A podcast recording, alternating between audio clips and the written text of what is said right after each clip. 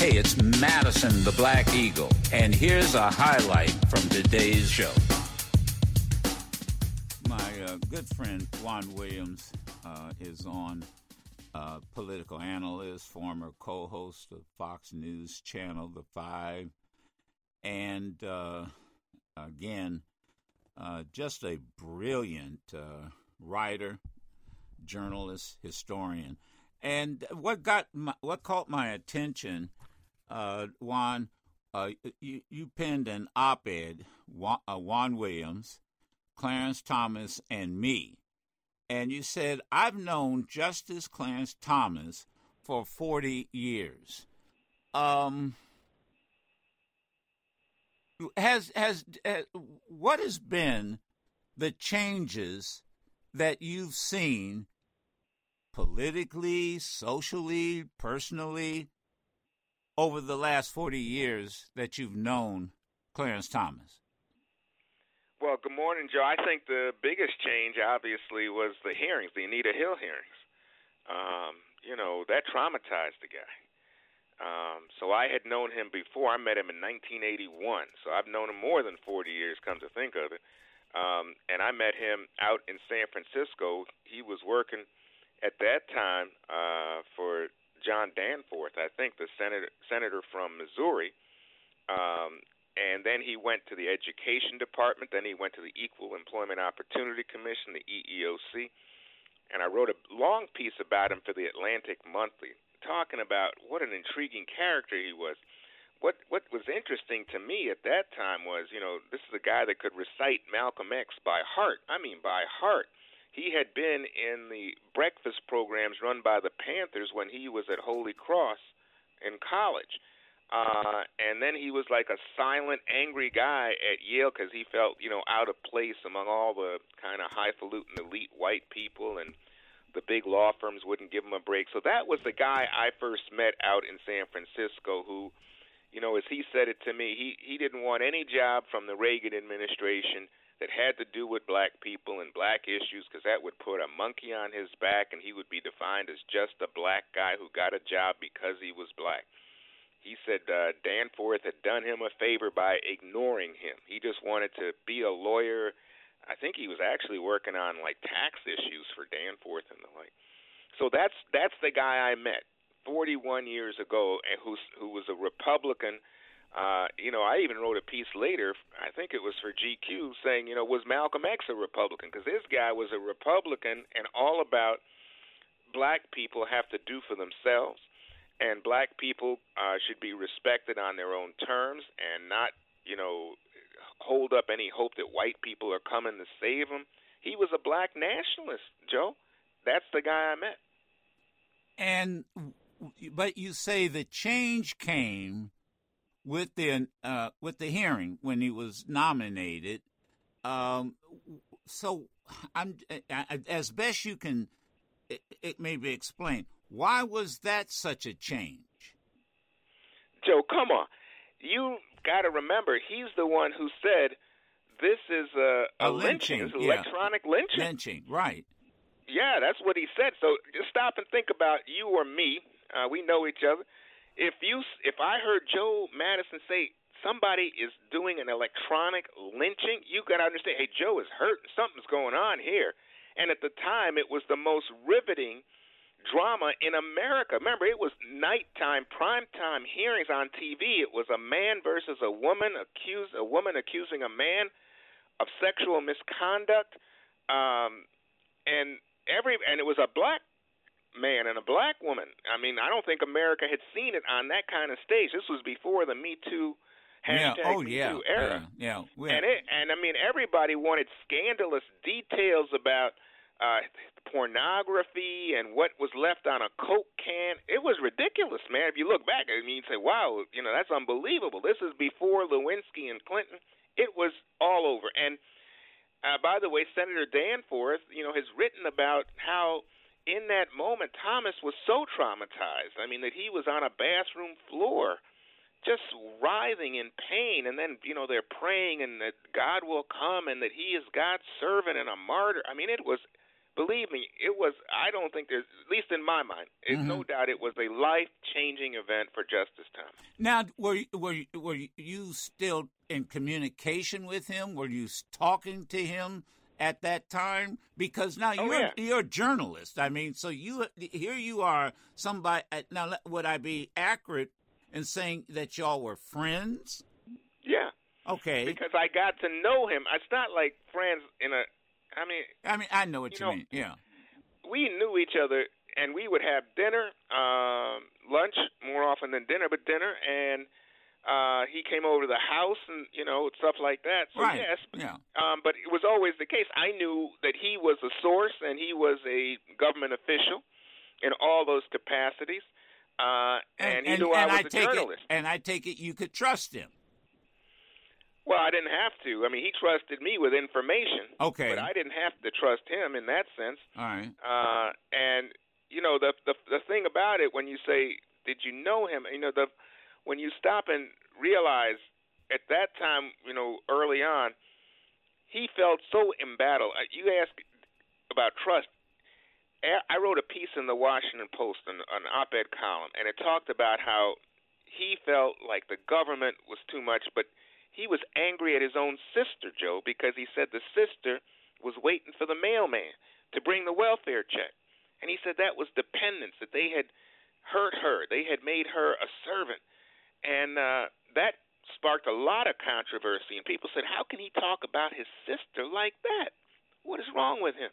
And uh, so then he was hurt. He felt like, you know, maybe I shouldn't have put that in the column. hmm And for like six months, he didn't talk to me. Okay. And then Yeah. then we got back together again. So it was, it, you know, you know, I think for a lot of these government officials, they have to trust the journalist that you know you don't burn them. And uh, but we got over that, and right. uh, right. yeah, but but I'm telling you, the trust issue was very real because, you know, he had, he was divorced at the time. He had a, a son, uh, was raising the boy, but basically on his own. And at times, very lonely, very pessimistic guy about life. You know, I mean, very much sense. You know, the the kind of Malcolm X black nationalist thing that it's him against the world. It, you know, as a dark skinned black boy, you know, who was, you know, called ABC, America's Blackest Child, you know, who people made jokes about. He felt estranged and oftentimes alienated, and that's the guy that, you know, that I got close to. Now, is it so? Let let's let's fast forward. What is your relationship, if any, with him now? I don't have one really. We we kind of lost touch over the last few years. Uh, I think his wife Ginni really doesn't approve of anybody who's not in the Trump conservative bubble uh, around him. The journalists that he associates with now are people who are far right wing uh, people uh, who make right wing documentaries, including one about him, uh, in which you know all they do is pump up Trump and far right ideology. Um, so that's the guy that exists now. Now, the the the other issue, and I was trying to read between the lines of your op-ed piece. Juan Williams, he wrote an op-ed piece, and we'll put it on our social media uh, platform. Clarence Thomas and me, and uh, you know, he talks about how uh, that he's known Clarence Thomas for forty years, and he goes into uh, some interesting detail. Clarence Thomas is now and I didn't really think about it until I read it in your op ed piece. He is now the longest serving justice on the Supreme Court. And it's a fact. go ahead. It's a fact. You know, so he's not only the longest serving, but because he's the longest serving, we're not just like pointing out some historical fact, you know, like for the, audience to think about. No, because he's the longest serving, he's the longest serving on that conservative block, and he's essentially the leader of that conservative bloc. He decides who writes opinions for that conservative bloc. No. He tries to pull together things for that conservative bloc. Wow. So, So, and, and that's what you you read- that's what you ahead, mean when- by de facto. That's by by de facto. That's his. It, I did not realize that's his responsibility now. Yeah, because the Chief Justice John Roberts is not always part of that block. So he doesn't get to decide these things. It's the person who's the senior person for the majority opinion. And right now, with six conservatives, sometimes I say six, that sometimes includes Chief Justice Roberts, but often it's five. And in this case, the, the, the abortion case, it was five.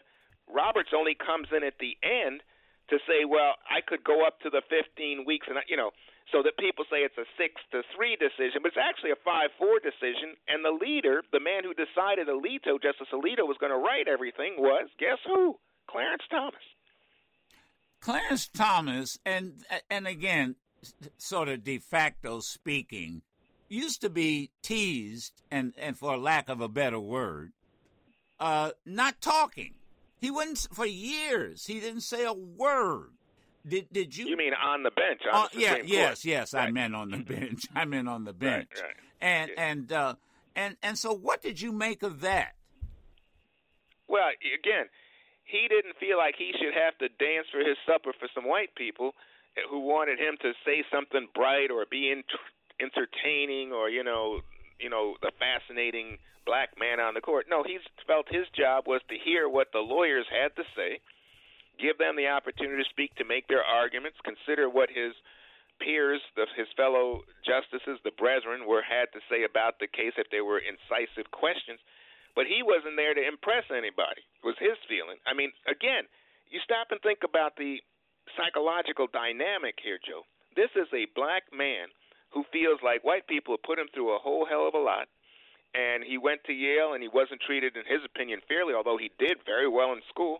Didn't get a chance to join one of the big law firms because they all saw him as an affirmative action baby and all the rest. And uh, he just wasn't going to say sit up there and feel like he had to impress some white people. He was a Supreme Court justice. He would do his job, and he's going to do his job on his own terms, as we have discovered. But he wasn't there to entertain anybody. Now, I'll be honest with you. I could admire that. There you go.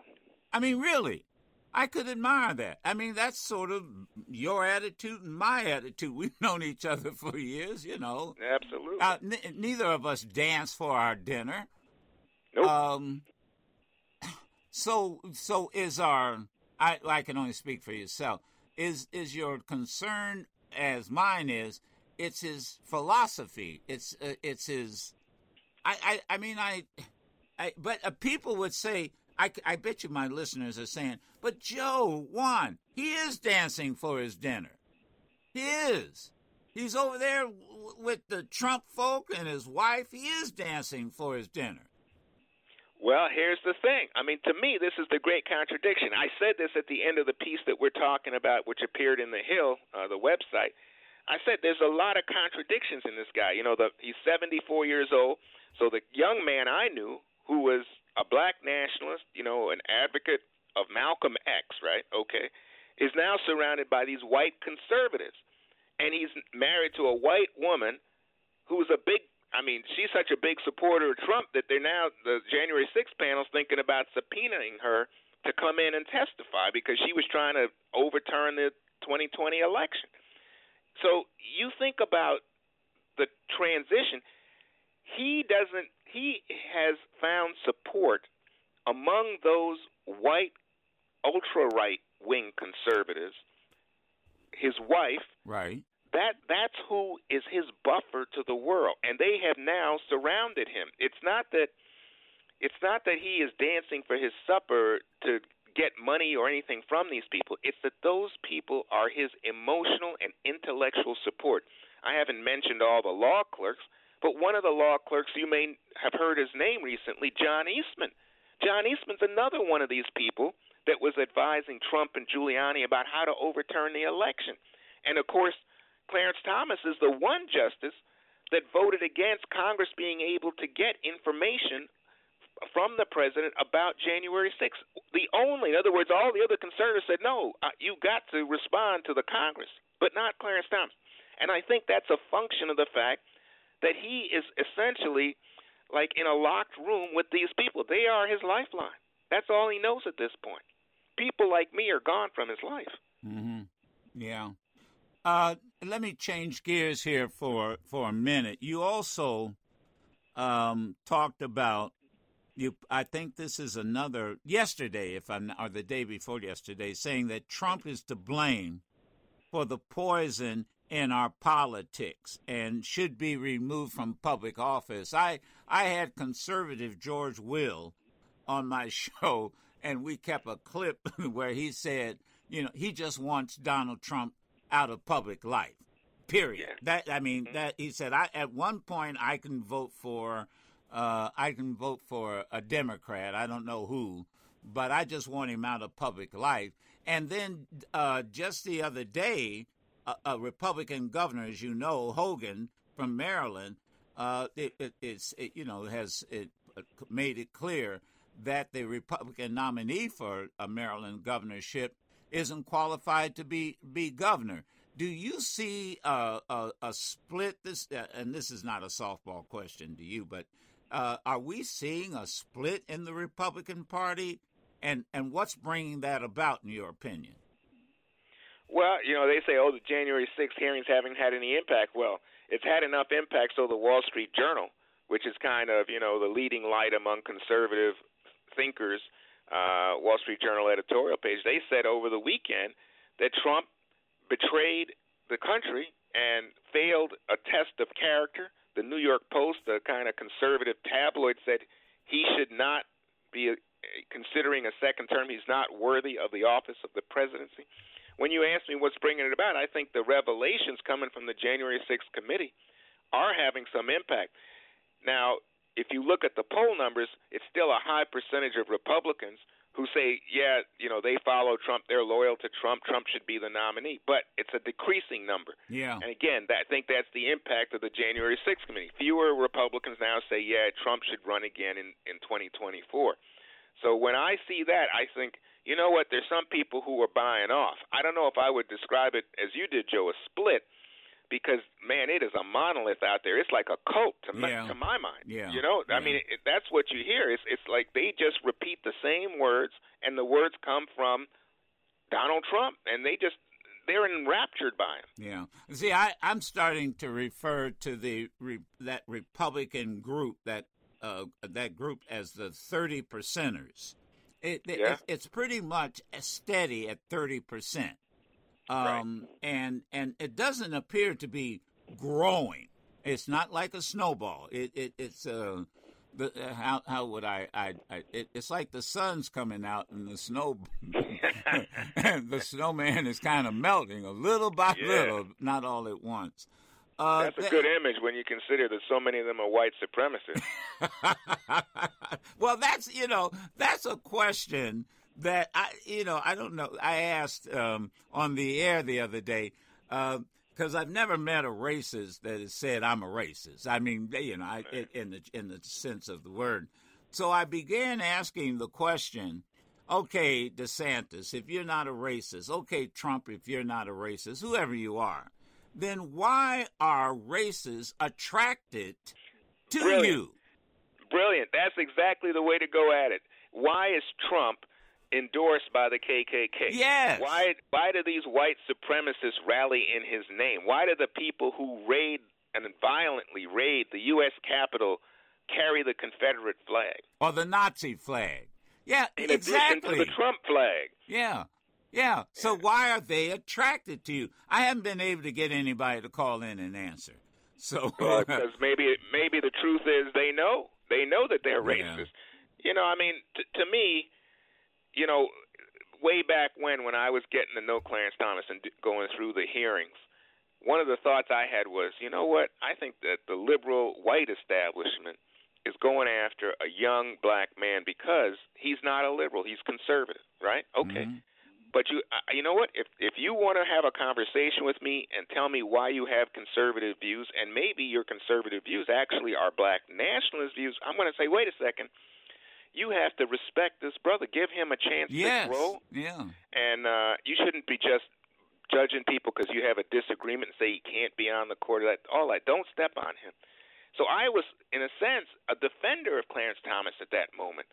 And people say, "Hey, well, so you are one of the people who put him up, you know, to do all the damage, the ruination that he's done now on guns, on abortion, on voting rights." And I say, "Look, I wrote this in the Hill. I say, look, I can't apologize for saying that I wanted to support a young black person rising in this country uh, who was conservative, but wasn't a crazy. In fact, the Reagan people used to complain that he was not sufficiently conservative for them. That's the Clarence Thomas I knew back in the '80s. I, I was fact. I was on the board of NAACP at the time. I never will forget Houston, Texas. He had been nominated by Bush. Uh, Benjamin Hooks and Bush were very close friends. Right. And and and Bush put a lot of pressure on Benjamin Hooks at the time, CEO of the NAACP, who put a lot of pressure on those of us who were on the board to to support and, and vote for his his nomination. Uh, it split the board to well mm, to a degree, um, and they had a meeting. The board, we a, a, committee of us had a meeting with uh, Clarence Thomas, and they basically came back. He was if I'm, I'm not making this up. He was for affirmative action. He said all the things that the board wanted to, that they thought that he, they wanted to hear. But a group of them, I never will forget, came back to the board meeting and said, I don't believe him. There you go. And that, and, and let me tell you, um, and that's how come he, he didn't get the endorsement of the NAACP board at the time. I even had yeah. a, I even had a, uh, a, a Republican uh, uh, Bill Lucas, who ran for governor uh, on a Republican ticket in Michigan, came to Houston and sat me down with coffee and said, "You know, we really have to not we really have to support Clarence Thomas because he's he's a dark-skinned black man." And I went, "What?" I mean, those kind of discussions did go on. You're absolutely right. Well, as I recall, initially the the civil rights community was going to support him. He was replacing Thurgood Marshall. I wrote a prize-winning biography of Justice Marshall. I knew Justice Marshall. Right, right. Here, here comes this younger black man, and he's going to. Is, is it means that there is going to be a black man on the court since uh, Justice Marshall is leaving, and there were lots of people in the civil rights community who were like, "Well, we can work with him." You know, yes. it, it's not yes. going to be because remember you're talking about a Republican George H. W. Bush. If he was going to put someone else, it was going to be a white man and li- likely a very conservative white man that black people felt in the leadership would not be responsive to them and their issues, but they had a sense, well, maybe we can work with Thomas. It wasn't until the Anita Hill thing and then all the other major protest civil rights groups, the women's groups, gay, everybody then said, no, we can't do it. That then you saw in the black leadership then a tilt away from Thomas, and that's probably that's when you had your meeting, you know, to say, hey, can we do this? Yeah. Hey man, it is always good to talk with you. Uh, appreciate you so much. I would say I miss you on um, on the Fox, uh, the five, but you know, uh, I, I, I, I always, I, I always felt for you. I just, well, I'm in there fighting. I'm still in there fighting. Yeah, you uh, are. You know, I, I do Fox News Sunday and special report at six o'clock sometimes. So I thank you. But let me just say before I go, what a great book Radioactive is. I have enjoyed that book. I'm going to tell you, I really did. I I learned so much about Joe Madison. I didn't know. I, I really didn't. I but you know the Sudan stuff just out of this world. Just wonderful, Joe. Well, I, you know, coming from you, let me tell you, I really, really appreciate that because when I was writing it, I, all I, I kept thinking about the Juan Williams of the world, and the last thing you want to do is uh, embarrass yourself among such esteem. And I don't say this. I mean, this isn't. We're not sitting. We've known each other too long and well enough to know we don't have to kiss each other's ass. Oh, uh, you know, I, I really, I said, man, I don't. I, you, the last thing you want to do is embarrass yourself, uh, because you know the people like Juan and others, they're going to be honest, and and I know it would be constructive criticism. So I thank you very, very much. But I tell you this, I have newfound respect for editors and anybody, anybody, and I got to give kudos to Dr. David Canton uh, yes. because he worked uh, he worked hard uh, to make sure that uh, it, it it came out the way it did. But thank you, Juan. We'll call again. I promise. I got your number. You've got mine. Right, anytime, Joe. I'm here for you. I love the show. Thanks, Joe. Thank you, Juan Williams. Thank you, folks. Um, and by the way, you can go on our various platform, and the uh, the the two op eds are are there. We'll continue Madison with you here on Sirius XM Urban uh, View. Look, uh, real quick, the thing that I wanted, the reason I wanted to have Juan on, uh, was to sort of get in between the lines of the op-ed piece. Um, and and and and for those of you who maybe have been were very young and all you knew was the history um, all you know is you know the where we stand where Clarence Thomas stands now um, like for example um, I, I this first time I heard the story of, of, of Clarence Thomas during his confirmation hearing agon, agonizing, agon, agonizing, right? Yeah. So so so much that he was on the bathroom floor.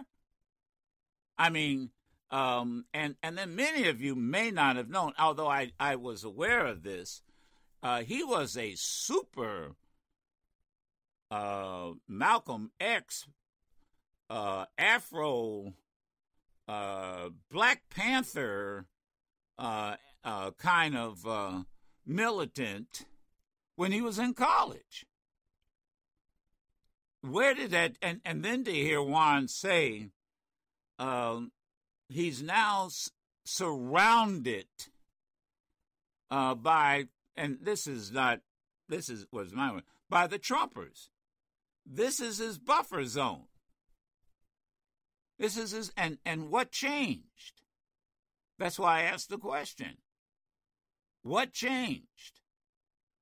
And I did not realize, although I heard it today, that as the de facto, not legal, but the de facto, he's now the de facto leader